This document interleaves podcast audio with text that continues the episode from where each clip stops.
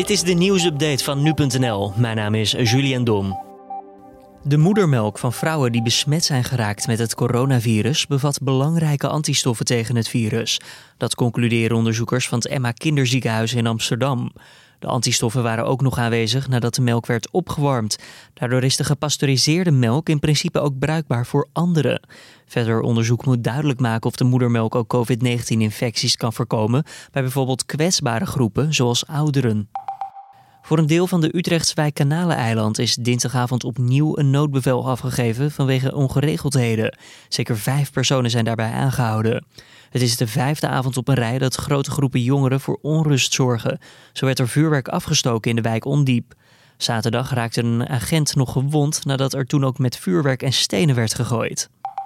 Voormalig vicepresident Joe Biden is dinsdagavond door de Democratische Partij formeel genomineerd als presidentskandidaat bij de aankomende Amerikaanse verkiezingen in november. Biden nam de nominatie in ontvangst in bijzijn van zijn vrouw Jill, die in het geval van winst na januari First Lady wordt. Op 3 november zal Biden het opnemen tegen president Donald Trump, die volgende week officieel zijn nominatie zal bekendmaken tijdens de conventie van de Republikeinse Partij. Het kabinet kan vanwege de economische krimp dit jaar geen structurele loonsverhoging geven aan zorgmedewerkers. Vandaag wordt hierover gedebatteerd. Vorige week eindigde een hoofdelijke stemming nog in chaos toen coalitieleden wegliepen.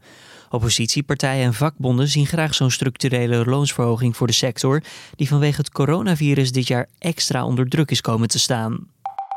Duizenden branden in Brazilië bedreigen de Pantanal. Dat is het grootste draslandschap ter wereld. De laatste 15 dagen werden er meer dan 3100 branden gemeld door het Agentschap voor Ruimteonderzoek. En dat is ruim vijf keer meer dan in dezelfde periode een jaar eerder. Door de branden wordt gevreesd voor het voortbestaan van meerdere zeer bedreigde diersoorten. De Nederlandse kampeersector beleeft mede dankzij het mooie weer toch nog een heel goed hoogseizoen. En dat maakt het jaar voor een deel weer goed. Eerder schatte de branchevereniging dat de omzet over het jaar ruim een kwart miljard euro zou achterblijven op vorig jaar. Dat is nu teruggebracht tot ongeveer 100 miljoen euro. In het voorjaar, toen campings noodgedwongen zonder gedeelde sanitaire voorzieningen moesten stellen, waren de verwachtingen in de sector zeer negatief. De warme zomer lijkt nu een deel goed te maken. En dit was dan weer de nieuwsupdate.